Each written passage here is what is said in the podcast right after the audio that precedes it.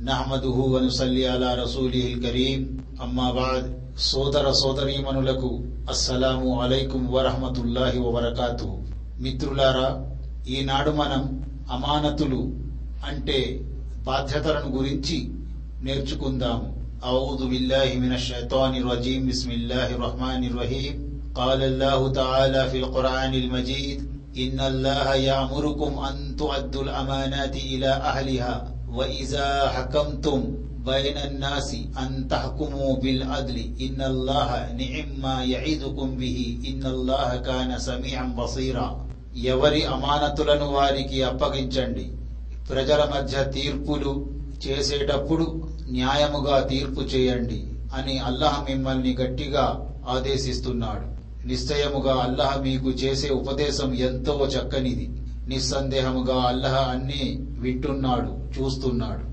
అన్నిసా యాభై ఎనిమిది.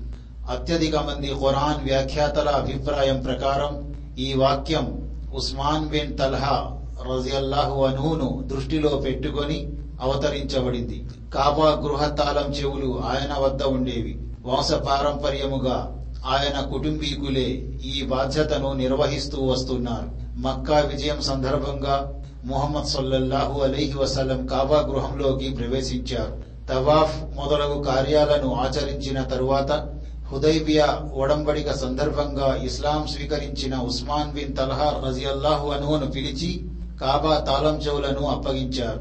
ఇదిగో ఇవి నీ తాళం చెవులు.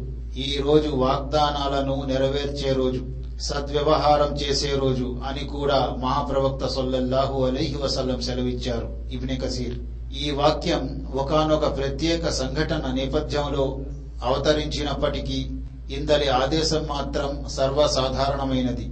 పాలితులకు పాలకులకు అందరికీ ఇది వర్తిస్తుంది. యోగ్యులైన వారికి అమానతులను అప్పగించాలని ఈ వాక్యములో ఆజ్ఞాపించబడింది. ఇక్కడ అమానతులు రెండు రకాలు. ఒకటి ఒకరు ఇంకొకరి వద్ద భద్రపరచమని పెట్టిన సొమ్ములు వాటిలో ఏమాత్రం ద్రోహానికి పాల్పడకుండా యథాతథముగా భద్రపరచాలి. వచ్చి అడిగినప్పుడు ఎవరి సొమ్ములను వారికి అప్పగించాలి. రెండు రెండవ రకపు అమానతు పదవులకు సంబంధించినది. ఈ పదవుల్ని యోగ్యత ఉన్నవారికి న్యాయశీలురికి మాత్రమే కట్టబెట్టాలి. కేవలం రాజకీయ జాతి వంశ ప్రాతిపదికపై పదవుల్ని పంచటం రిజర్వేషన్ల ఆధారముగా కోటా నింపటం ఈ వాక్యానికి విరుద్ధం. న్యాయబద్ధముగా తీర్పులు ఇవ్వాలని ముఖ్యముగా పరిపాలకులైన వారు న్యాయాన్ని విడనాడరాదని ఈ వాక్యములో హెచ్చరించడం జరిగింది. ఒక హదీసులో ఇలా పేర్కొనడం జరిగింది. పరిపాలకుడు అన్యాయానికి ఒడిగట్టకుండా ఉన్నంత వరకు అతనికి అల్లహ అండగా ఉంటాడు. అతడు అన్యాయానికి పాల్పడటం మొదలెట్టినప్పుడు అల్లహ అతన్ని అతని మానాన వదిలివేస్తాడు. ఇబ్నె మాజా అంటే ఎవరి అమానతులను వారికి అప్పగించాలని ప్రజల మధ్య తీర్పులు ఇచ్చే సమయములో నిష్పక్షపాతముగా వ్యవహరించాలని అల్లాహ్ చేసిన ఉపదేశం అన్నమాట. అదే విధముగా అల్లాహతాల మరో చోట ఇలా ఆదేశిస్తున్నాడు. ఇన్నా అరవనల్ అమానత అల సమావాతి వల్ అర్ది వల్ జివాలి ఫఅబైన అన్ యహ్మిల్నహ వఅష్ఫక్న మిన్హా وحملها الإنسان إنه كان ظلوما جهولا మేము మా అప్పగింత అమానతును ఆకాశాల ముందు భూమి ముందు పర్వతాల ముందు ఉంచాము. కాని అవి దాన్ని మోయటానికి నిరాకరించాయి. దానికి భయపడిపోయాయి. అయితే మానవుడు మాత్రం దాన్ని ఎత్తుకున్నాడు. అవును వాడు అక్రమానికి ఒడిగట్టేవాడు మూర్ఖుడు. అల్ అహజాబ్ డెబ్బై రెండు. అంటే విధేయత చూపిన వారికి ఇచ్చే బహుమానాన్ని అవిధేయులైన వారికి విధించే శిక్షను గురించి వివరించిన తరువాత అల్లాహ్ ఇప్పుడు తన షరియతు ఆదేశాలను గురించి ప్రస్తావిస్తున్నాడు. ఇక్కడ అమానతు అంటే షరియత్ ఆదేశాలు విద్యుక్త ధర్మాలు అని భావం. వాటిని పాటించిన వారికి పుణ్యఫలం లభిస్తుంది. త్రోసిపుచ్చిన వారు శిక్షార్హులవుతారు. ఈ సాధక బాధకాలతో కూడుకున్న అమానతును బాధ్యతతో కూడుకున్న అప్పగింతను భూమి ఆకాశాల ముందు పర్వతాల ముందు పెట్టినప్పుడు అవి భయంతో వణికిపోయాయి. దాన్ని మోయటానికి ఏ ఒక్కటి సంసిద్ధతను వ్యక్తపరచలేదు. కాని దానిని మానవుని ఎదుట ఉంచినప్పుడు అతడు దైవాజ్ఞను శిరసావహించినందులకు ప్రాప్తించే పుణ్యఫలానికి ఆశపడి ఆ కీలక బరువును మోయటానికి ఒప్పేసుకున్నాడు. ఈ వాక్యంలో షరియతు ఆదేశాలను అమానతుగా అభివర్ణించడం గమనించదగ్గ విషయం. తమ వద్దనున్న ఒక అమానతు అప్పగింతను కోరినప్పుడు ఇవ్వటం ఎంత అవసరమో షరియతు ఆదేశాలను నిర్వర్తించడం కూడా అంతే అవసరం. అమానతు భూమి ఆకాశాల పర్వతాల ఎదుట ఉంచడం అంటే ఏమిటి? దానికి అవి ఏ రీతిలో స్పందించాయి? మానవుడు ఈ అప్పగింత భారాన్ని ఏ సమయములో ఎలా ఎత్తుకున్నాడు అన్నది అనిర్వచనీయం.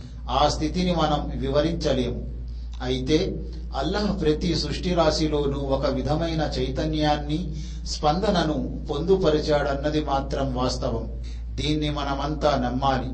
అందరి వాస్తవికత మనకు బోధపడకపోవచ్చు కానీ అల్లహకు ప్రతీది తెలుస్తుంది. ఆయన తప్పకుండా ఈ అమానతును వాటి ముందు పెట్టి ఉంచాడు.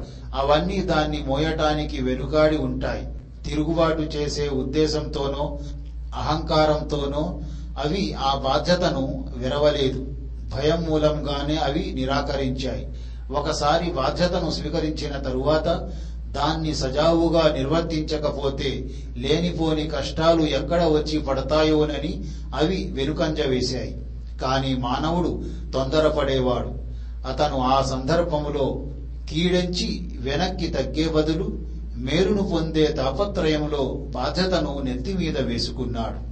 అంటే అతను ఈ బరువును తనపై మోపుకొని తన ఆత్మకు అన్యాయం చేసుకున్నాడు.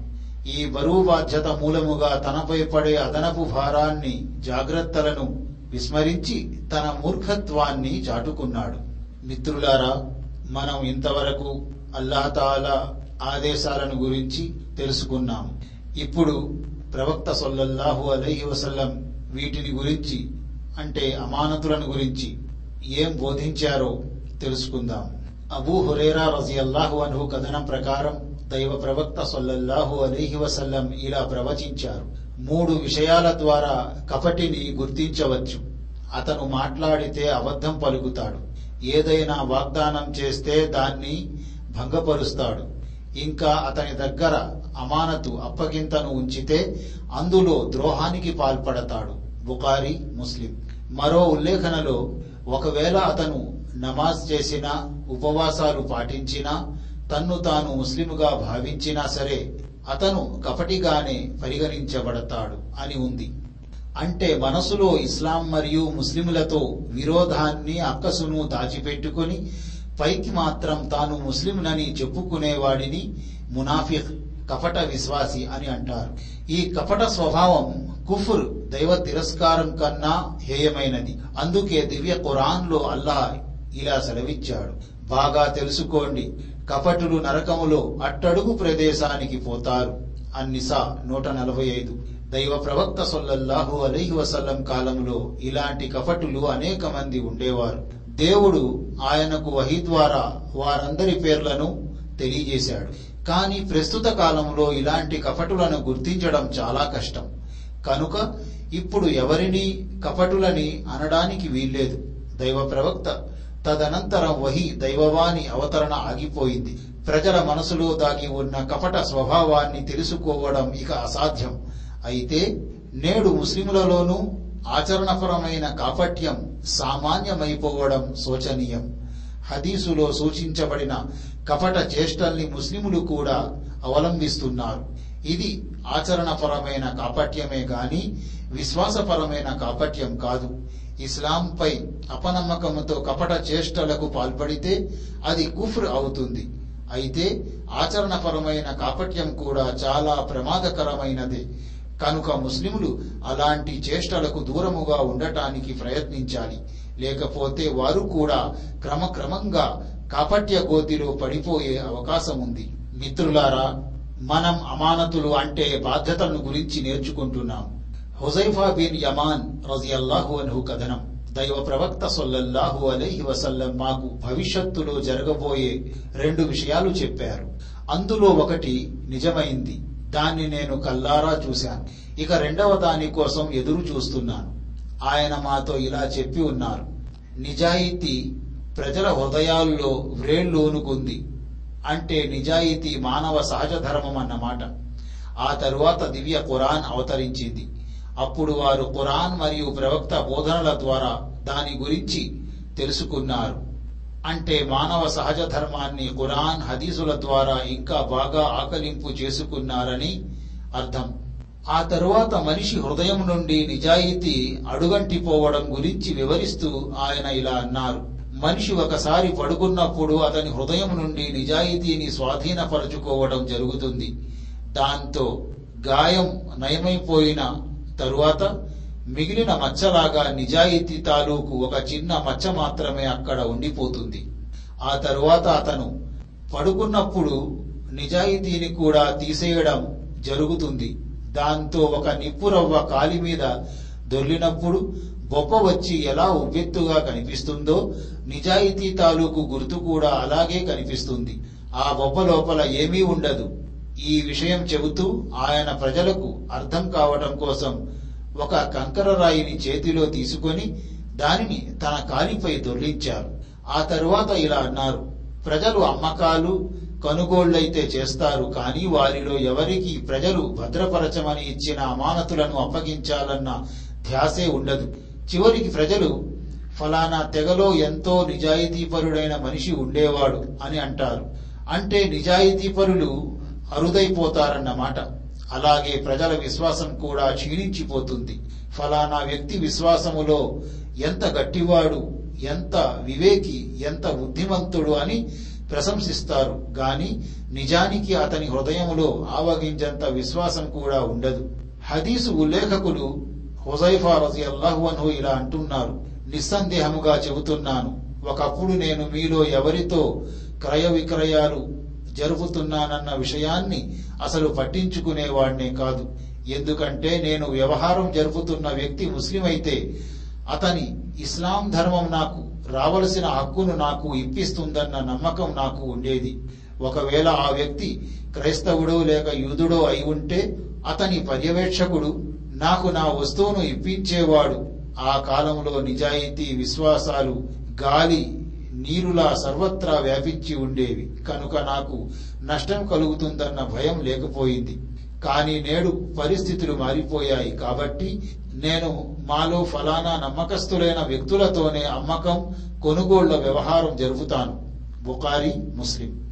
అంటే అమానత్ నిజాయితీ అన్న పదానికి చాలా విస్తృతమైన భావం ఉంది ధర్మాదేశాలను పరిరక్షించడం వ్యవహారాల్లో ఖచ్చితముగా ఉండటం హక్కుదారులకు వారి హక్కులను అప్పగించడం ఇవన్నీ కూడా అమానత్ క్రిందికే వస్తాయి. పోను పోను సమాజములో పొడసూపే నీతి రాహిత్యం వల్ల రోజు రోజుకు ప్రజల హృదయాల నుంచి ఈ అమానత్ నిజాయితీ భావన క్షీణించిపోతుందని పై హదీసు ద్వారా తెలుస్తోంది. చివరికి లోకములో నిజాయితీ అనేది హదీసులో వివరించబడిన స్థాయికి కొడిగట్టుకుపోతుంది ప్రస్తుత కాలములో మన సమాజములో కూడా నిజాయితీ చాలా అరుదైపోయింది. ఇది దైవ ప్రవక్త పలుకుల్లోని సత్యసంధతకు ప్రబల నిదర్శనం. అదే విధముగా హుజైఫా మరియు అబూ హురేరా రజియల్లాహు అన్హుల కథనం ప్రకారం దైవ ప్రవక్త సొల్లహు అలీహి వసల్లం ఇలా తెలియజేశారు. ప్రళయ దినాన అల్లహ మానవులందరినీ హషర్ మైదానములో సమీకరిస్తాడు. అప్పుడు విశ్వాసులు లేచి నిలుచుంటారు. స్వర్గం వారికి దగ్గరగా తీసుకురాబడుతుంది. దాంతో ఎప్పుడు స్వర్గములోకి ప్రవేశిస్తామా అన్న ఆతురతతో వాళ్ళందరూ కలిసి ఆదం అలీస్లాం వద్దకు వెళ్ళి తండ్రి మా కోసం స్వర్గ ద్వారాలను తెరిపించండి అని అంటారు. దానికి ఆయన అయ్యో మీకు తెలియదా? మీ తండ్రి చేసిన పొరపాటే కదా మిమ్మల్ని స్వర్గం నుండి తీయించింది. కనుక నేను మీ గురించి సిఫారసు చేసేందుకు తగిన వాణ్ణి కాను. మీరు దేవుని స్నేహితుడైన నా కుమారుడు ఇబ్రాహీం వద్దకు వెళ్ళండి. ఆయన మీకోసం సిఫారసు చేయగలరు అని సమాధానమిస్తారు. ఆదం అలీస్లాం సమాధానం విని వాళ్ళంతా ఇబ్రాహీం అలీస్లాం వద్దకు చేరుకుంటారు. ఆయన కూడా నేను అల్లహ మిత్రునన్న సంగతి నిజమే గాని నా స్థాయి మీ గురించి సిఫారసు చేసేటంతటిది కాదు. మీరు మూసా వద్దకు వెళ్ళండి. ఆయన మీకోసం సిఫారసు చేయగలరు. ఆయనతో దేవుడు ప్రత్యక్షముగా మాట్లాడాడు అంటూ తన నిస్సహాయతను వ్యక్తం చేస్తారు. ఆ తరువాత వాళ్ళు మూసా అలీహిస్సలాం దగ్గరకు వెళ్తారు. ఆయన కూడా తాను ఆ పనికి యోగ్యుణ్ణి కానని మీరు ఈసా అలీహిస్సలాం దగ్గరకు వెళ్ళండి. ఆయన దేవుని వచనం మరియు దైవాత్మ కనుక మీ పని చేసి పెట్టగలరు అని బదులిస్తారు. దాంతో వాళ్ళంతా ఈసా అలీస్లాం దగ్గరకు వెళ్ళగా ఆయన కూడా తాను అందుకు తగిన వాడిని కానని సున్నితముగా తిరస్కరిస్తారు. చివరికి వాళ్ళంతా ముహమ్మద్ అంటే నా దగ్గరకు వస్తారు. ముహమ్మద్ నిల్చుంటారు ప్రజల విషయంలో సిఫారసు చేయడానికి ఆయనకు అనుమతి ఇవ్వబడుతుంది. నిజాయితీ మరియు బంధుత్వాలను విడిచిపెట్టడం జరుగుతుంది.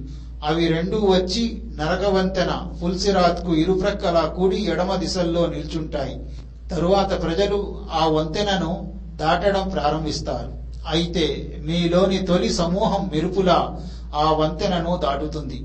హదీసు ఉల్లేఖకులు ఇలా అంటున్నారు. ఈ మాట విని నేను దైవ ప్రవక్త నా తల్లిదండ్రులను మీకు అర్పించునుగాక మెరుపులా దాటటం అంటే ఏమిటి? నాకు అర్థం కాలేదు అని అడిగాను. దానికి ఆయన మెరుపు రెప్పపాటులో ఎలా మెరిసి వెళ్ళిపోతుందో నీవు చూడలేదా అని అన్నారు.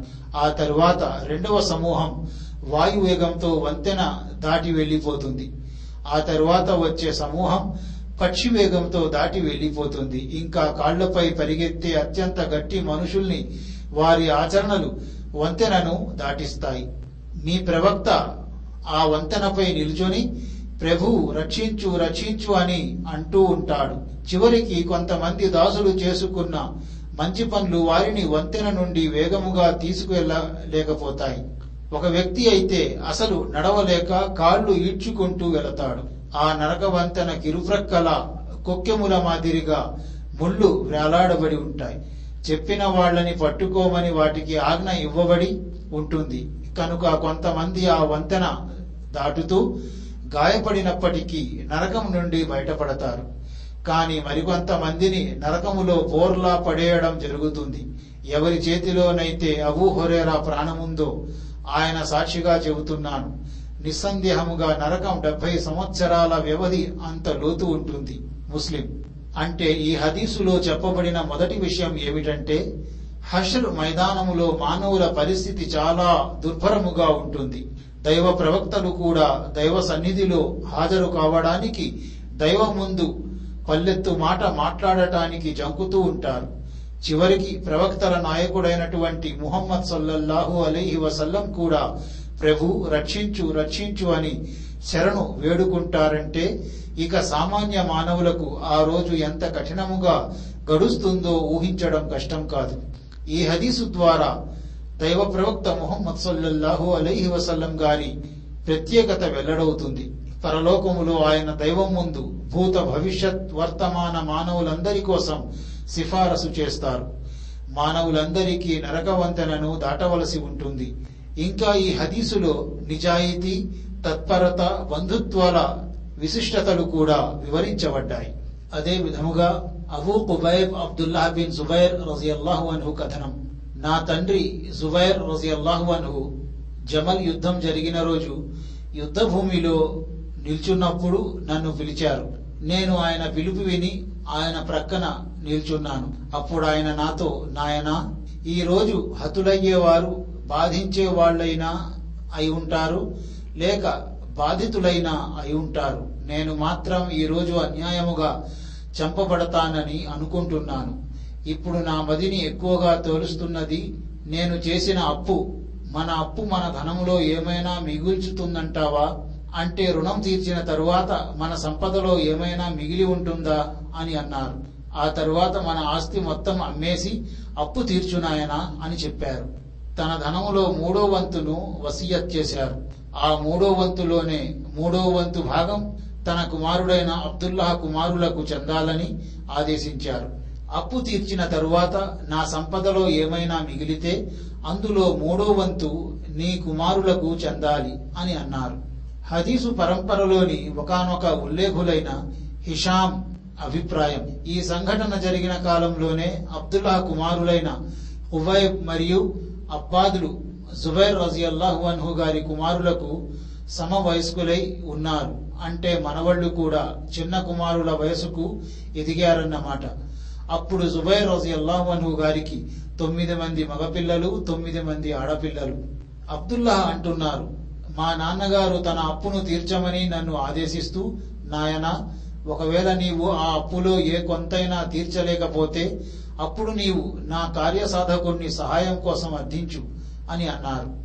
దానికి నేను దైవ సాక్షి కార్యసాధకుడు అంటే మీ ఉద్దేశం ఏమిటో నాకు అర్థం కాలేదు అని అన్నాను. నాన్నగారు మీ కార్యసాధకుడు ఎవరు అని కూడా అడిగాను. అందుకాయన అల్లాహ్ అని సమాధానమిచ్చారు. దైవ సాక్షిగా చెబుతున్నాను. ఆయన అప్పు తీర్చడం కష్టం అనిపించి నప్పుడల్లా నేను ఓ జుబైర్ కార్యసాధక ఆయన రుణభారాన్ని తొలగించు అని దేవుణ్ణి వేడుకుంటూ ఉండేవాణ్ణి. ఆయన కార్యసాధకుడైన దేవుడే ఆయన రుణభారాన్ని తొలగించేవాడు. నేను నిమిత్త మాతృణ్ణి మా నాన్నగారు ఆ యుద్ధంలోనే చంపబడ్డారు. ఆయనకు కొన్ని భూముల ఆస్తి ఉంది. అవి తప్ప నగదు రూపంలో దీనార్లు గాని దిరహములు గాని ఆయన వదిలిపెట్టిపోలేదు. ఆ భూముల్లోనే గాబా భూమి కూడా ఒకటి. ఇంకా మదీనాలో పదకొండు ఇండ్లు బసరాలో రెండు ఇండ్లు కూఫాలో ఒక ఇల్లు ఈజిప్టులో ఒక ఇల్లు వదిలిపెట్టిపోయారు. ఆయనపై ఉన్న రుణం కూడా వాస్తవానికి అది రుణం కాదు. అది ఎలాంటిదంటే ఎప్పుడైనా తన ధనం తీసుకువచ్చి ఆయన దగ్గర భద్రపరచమని అప్పగిస్తే దానికి ఆయన కాదు ఇది అమానతు అప్పగింత కాదు. దీన్ని నేను మీ దగ్గర అప్పు తీసుకున్నానని భావించండి.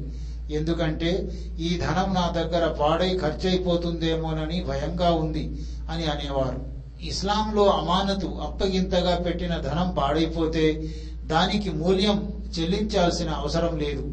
దీనికి భిన్నంగా అప్పుగా తీసుకున్న ధనాన్నైతే ఎట్టి పరిస్థితుల్లోనైనా సరే వాపసు చేయక తప్పదు. ఆయన ఎన్నడూ ఏ ప్రభుత్వ పదవిని చేపట్టలేదు. పన్నుల వసూళ్ళు గాని ఇంకా ఏ ఇతర వసూళ్ళ పని గాని చేయలేదు. ఒకవేళ ఆయన ప్రభుత్వ పదవిలో పనిచేసి ఉన్నట్లయితే ఆయన దగ్గరున్న ఈ ధనం అక్రమంగా ఆర్జించబడిందనే నింద మోపబడేదేమో. అయితే ఆయన దైవ ప్రవక్త సొల్లహు అలైహి వసల్లం అబూబకర్ రజి అల్లాహు అన్హు ఉమర్ రజి అల్లాహు అన్హు ఉస్మాన్ రజి అల్లాహు అన్హులతో పాటు ధర్మ యుద్ధాల్లో పాల్గొనే వాళ్ళు అంటే ఈ ధనం యుద్ధ ప్రాప్తిగా లభించిందన్నమాట. అబ్దుల్లా హరజీ అల్లాహువన్హు ఇంకా ఇలా అంటున్నారు. ఆయన అప్పు మొత్తాన్ని నేను ఒకసారి లెక్కపెట్టి చూస్తే అది ఇరవై రెండు లక్షల దాకా తేలింది. హకీం బిన్ హిజాం రజీ అల్లాహువన్హు నన్ను కలిసినప్పుడు నాతో భాతృజ నా సోదరునికి జుబైర్కి ఎంత అప్పు ఉంది? అని అడిగారు. నేను నిజాన్ని దాచుతూ ఒక లక్ష అని చెప్పాను. దానికి ఆయన దైవసాక్షి మీ నాన్న నీ కోసం విడిచిపెట్టి వెళ్ళిన ధనం ఇంత అప్పుని తీర్చలేదని నా అనుమానం అని అన్నారు. అందుకు నేను అప్పు ఇరవై లక్షలుంటే అని అడిగాను. దానికి నువ్వు ఇంత పెద్ద అప్పు తీర్చలేవనే నేను భావిస్తున్నాను. ఒకవేళ నువ్వు నిజంగానే దాన్ని తీర్చలేకపోయినప్పుడు నా సహాయాన్ని అర్థించవచ్చు అని అన్నారు. హకీం బిన్ హిజాం రజియల్లాహు అను మా నాన్న జుబైర్ గాబా భూమిని అప్పట్లో లక్షా డెబ్బై వేలకు కొన్నారు. అని అబ్దుల్లా రజియల్లాహును తెలిపారు. ఆ భూమిని అబ్దుల్లా రజియల్లాహును పదహారు లక్షలకు అమ్మారు. ఆ తరువాత ఆయన నిలబడి మా నాన్న జుబైర్ రజియల్లాహు అన్హు ఎవరికైనా అప్పు ఇవ్వాల్సి ఉంటే వారు గాబా భూమి దగ్గర మమ్మల్ని కలుసుకొని మా నుండి తమ అప్పును వసూలు చేసుకోవచ్చు అని ప్రకటించారు. ఈ ప్రకటన విని అబ్దుల్లాహ్ బిన్ జాఫర్ రజియల్లాహు అన్హు ఆయన దగ్గరకు వచ్చి మీరు కోరుకుంటే మీ నాన్న నుండి నాకు రావలసిన అప్పును మాఫీ చేయగలను అని అన్నారు. అబ్దుల్లాహ్ బిన్ జుబైర్ అక్కర్లేదన్నారు. అబ్దుల్లాహ్ బిన్ జాఫర్ రజి అల్లాహు మళ్ళీ కావాలనుకుంటే మీరు నా అప్పును ఇప్పుడు కాకుండా తర్వాత అయినా ఇవ్వచ్చు అని అన్నారు. అబ్దుల్లాహ్ దానికి కూడా ఒప్పుకోలేదు. అప్పుడు ఆయన సరే అయితే ఈ భూమిలోని ఒక భాగాన్ని నాకు ఇచ్చేయండి అని అడిగారు. దానికి అబ్దుల్లాహ్ ఇక్కడి నుంచి ఇక్కడి దాకా మీదండి అని అన్నారు. ఇంకా ఆ భూమిలోని కొంత భాగాన్ని అమ్మి దాంతో తండ్రి జుబైర్ అప్పును పూర్తిగా తీర్చేశారు. ఇంకా ఆ భూమిలో నాలుగున్నర భాగాలు మిగిలి ఉన్నాయి. ఆ తరువాత అబ్దుల్లా మువియా రజియల్లాహు అన్హు దగ్గరకు వెళ్ళారు ఆ సమయంలో Amr bin Usman Munzir bin Zubair మరియు ఇబ్నె జమా కూడా అక్కడే కూర్చొని ఉన్నారు.